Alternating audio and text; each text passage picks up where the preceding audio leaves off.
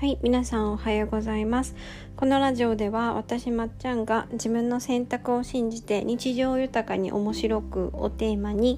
片付けシンプルライフ日々の学びに学びについてほぼ毎朝10分ゆるくお話をしていきます。掃除や片付け朝活のお供にぜひ聞いてみてください、えー、今あの祖父の家に私昨日から転がり込んで住んでるんですけれども私の今当てられたお部屋に首振り人形が大量に置いてあって地味に首を振ってる音がしてるのでポッドキャストに 入ってるかなってちょっと気になってるんですけどどうですかね？ちょっとまた後から聞き直して確認します。やっぱ首振り人形もね10体以上あると結構首を振る音がシャカシャカシャカシャカしてるからどうなんだろう。はいあの入ってないことを願っております。それでですね私あの先日ねあの知り合いの方に声をかけていただいてあの片付けの講義をすることがあったんですがあの思いのほか反応が良かったのでその講義のね内容をあの LINE 公式登録してる人たちにもあの見ていただけたらなと思ってなんかパワーポイントを見てね説明をしながら録音できるねあのシステムがあったんですよ。あったので一人であのパワーポイントを見ながらあのこうですよって講義をしているような動画をね LINE の方に送れたらみんな見えるかなと思って今ちょっと試行錯誤してるのでそうちょっとあのおたお待ちください。題名は正しい片付けの始め始め方っていうね内容であのあげようかなと思うので皆さんのあのお役に立てたらなと思っております。はい。なのであの私のその片付けのねちょっとした講義ちょっと気になるなっていう方はあのぜひあの LINE 公式登録してお持ちください。今ちょっとあの機械と向き合いながら宿泊しておりますので少々お待ちください。はい。では今日は早速テーマに移っていきます。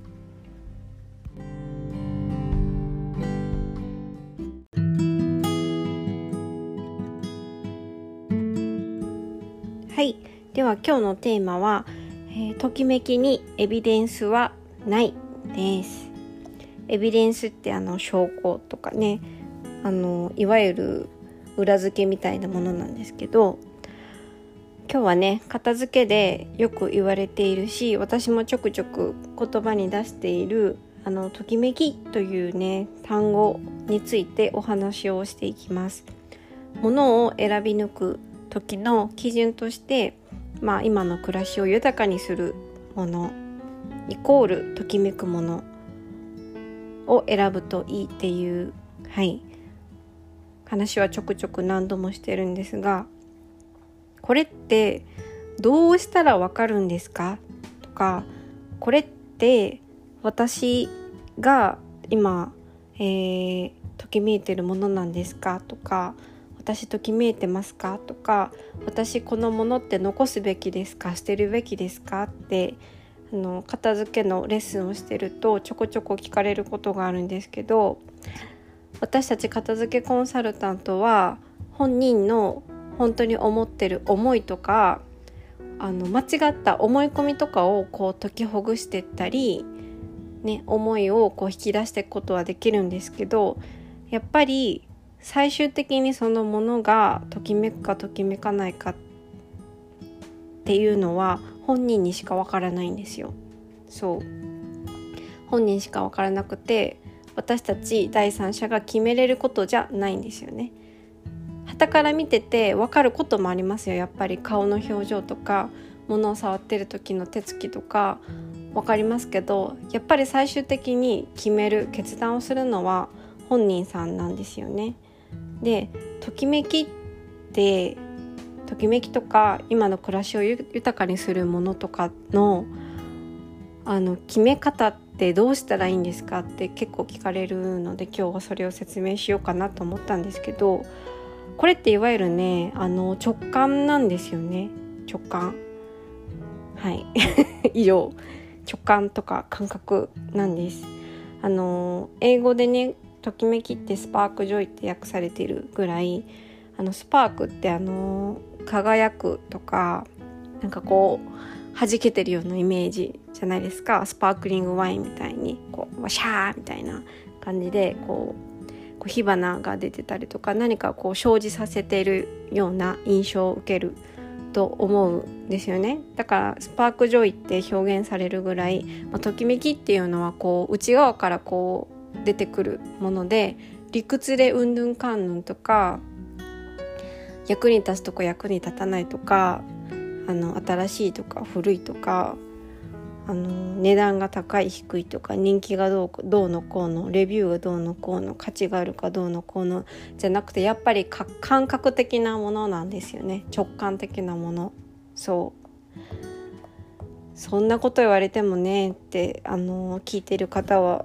思われると思いますし私もそう思ってたんですよだからこそときめきを無視して直感を無視して片付けを最初してたんですけどあのそれでもねやっぱいろいろ試行錯誤して最終的に思ったのはやっぱり直感なんだな感覚なんだなって思ったんですよね。そ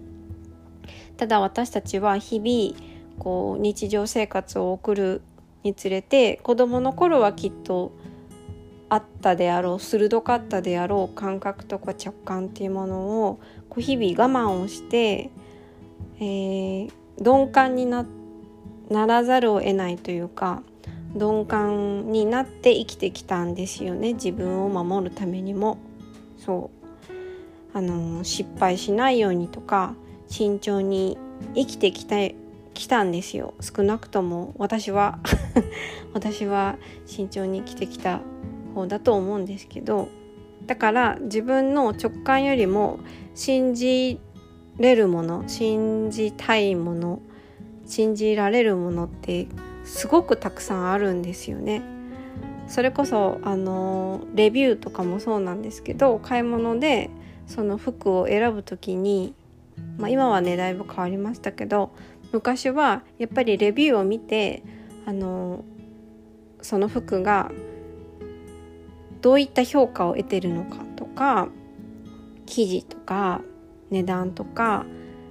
あの自分がその服を触ってみてどうかとかその服を着てみてどうかっていう直感よりもこうやっぱエビデンスですよね。客観的に見てどうなのかっていう情報の方を私は、えー、優先してました。信じてました。はい。もう自分の直感とかね、えー、感覚よりも信頼できるものがものすごいあったんですよたくさんあって自分の直感とか感覚なんてもうなんか虫けらみたいなものだと思ってたし多分ねそうやって思ってる人たくさんいると思うしそもそも自分に直感力なんてないって思ってる人もたくさんいると思います。はいでもいろいろ私もと間違いを繰り返したりとか片付けの本を読んだりとか実際に自分でこう物の選択を繰り返してきてやっぱり最終的にたどり着いたのはや直感力なんですよね。そうでどうしたらそれを磨けるのかどうしたらそれを使えるようになるのかっていうのは、えー、やっぱりこう無視して鈍感になってるものですからやっぱり使い始めないと敏感にならないんですよね。うん、しかもその直感がこう分かってきてもそれをなかなか信用する自分のことを信用できる自信とかそうですね、まあ、いわゆる自信みたいなものが生まれないと感覚が分かってもそれを次にあの信用して行動に移せるかって言われたらまた別物なんですよね。そう。でどうしたらいいかっていうね。の最終的な答えなんですけどただただ、えー、直感を信じることを続けるだけですね。もう行動に移すしかないんですよ。はい。なんかえーって感じだとは思うんですけど。そう。しかもそのこれってやっぱり成功体験と一緒で直感力を信じて何かを、えー、ものを選んだりとか日常の選択をしてそれが結局やっぱうまい方向に行ったってなった時に自信がつくんですよね。そう自信がつくしやっぱりその人のエビデンス、えーと、レビューとか自分じゃないものの情報を信じて何か、えー、成功した時とか何か失敗した時の感覚と全然違うんですよ。やっぱり自分で決めたものだから失敗したとしてもなんかそれは失敗としてやっぱり捉えずに前向きに捉えることができるし成功したら喜びはやっぱり5倍10倍になるんですよね。人が選んだものじゃなくて自分が選んだものだからやっぱり成功した時にこれは自分が選んで、えー、持ってるものだとか選んできた道だみたいなことでやっぱり喜び達成感自己肯定感みたいな成功体験的なものはすごい大きいんですよだからそういったものをやっぱ積み重ねてって積み重ねてって直感力は磨かれていくし自分が自分のことを信用できるようになるんですよね。そうでそれのそれの過程でね一番最初の本編でやっぱり直感感覚的には分かるんだけどそれを信じていいか信じてじゃダメなのかも分かんないし直感で分かるんだけどなんでそれがいいと思ってるのかなんでそれが自分が好きじゃないのかやっぱり納得がいかないから進めないんですよね。だから一回やっぱり言語化をそこで挟むことが必要なんですよ。だから私たち片付けコンサルタントはあのお客さんが直感でいい悪いなんとなくわかるんだけどどうしても納得がいかない。例えば直感でこれはあの手放したいかもなんかモヤモヤするかもって思ってるんだけどどうしてもやっぱ値段が高かったりとか思い出深いものだったりとかするとあのそっちを信用しちゃうんですよね。値段の方とか人からもらったものとか。そっちを信用してやっぱり自分の直感は無視しちゃうのでそういったところをね私たちは言語化をするお手伝いをするんですね。そう。やっぱ直感だけでは最初はね納得がいかないので皆さんやっぱり言葉にしてそれを表現してそれを自分の中に落とし込めることで初めて納得がいって次に進むことができるんですもちろんそれを繰り返していくとあの言語化するよりも先に直感をあの信用して進めることができますしその後に自分で言語化して納得することができるですよね。なんかいいと思ったから買うみたいなことができるように後々はなっていくんですけどやっぱねあのいいと思ってもそのものが例えば3万4万してポンって買える人ってなかなかいないと思うんですよね。よっぽど自分の直感力にこう自信がある人じゃないとそれは難しいと思うのでやっぱりあのちっちゃいところからこう積み重ねて積み重ねてって最終的にはそういった、えー、瞬間的な判断ができるようになったりとか人生の大きな決断において自分の直感感覚を信じて進めれるようになるんだと思います。はい、なのであの絶対的に言語化も大事なんですよ。そうしないとやっぱり落とし込めることができないし人に伝えることもできないんですよね。自分の直感だけであの言葉にせずにそれを人に伝えずにやっぱ生き生きていくことは無理なんですよね。一人で生き生きていくことは難しいから。そう。だからやっぱり言語化する必要はあるんですけどあのときめきってなんやねんって聞かれたら私はあの直感ですよって 言います。今今の自分の暮らしを豊かにするものを直感で選んでいくことです。直感とか感覚ですね。はい。皆さん絶対あるんですよ。ただそれをみんな無視してるだけ。鈍感になってるだけです。はい。そうなんです。ちょっと長くなっちゃったけど。今日のテーマは「ときめきにエビデンスはない」っていう、はい、お話でした。はい。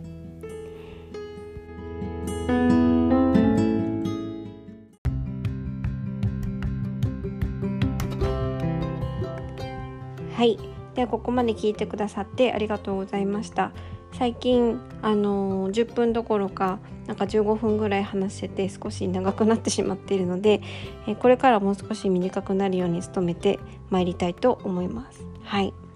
それでですねあのー、最後に私のからのお知らせがあるんですけど8月22日月曜日今日ですね今日、えー、LINE 公式の方から、えー、私の2ヶ月ぶりのですね、えー、無料の片付けの、えー、コンサルについて、えー、募集をします。名付けて今の暮らしをもっと好きになろうコンサルですね。これはあの今の暮らしがあまり好きじゃないけど何をしたらいいかわからない。もしかしたらこれこの悩みって片付けで解決できるかもしれない。なんかそんな気がしてきたポッドキャストを聞いててみたいな人とか、えー、前の私みたいに過去に型をつけたい過去にけりをつけて前に進んでいきたいだからこそ片付けをしたいって思っている人とか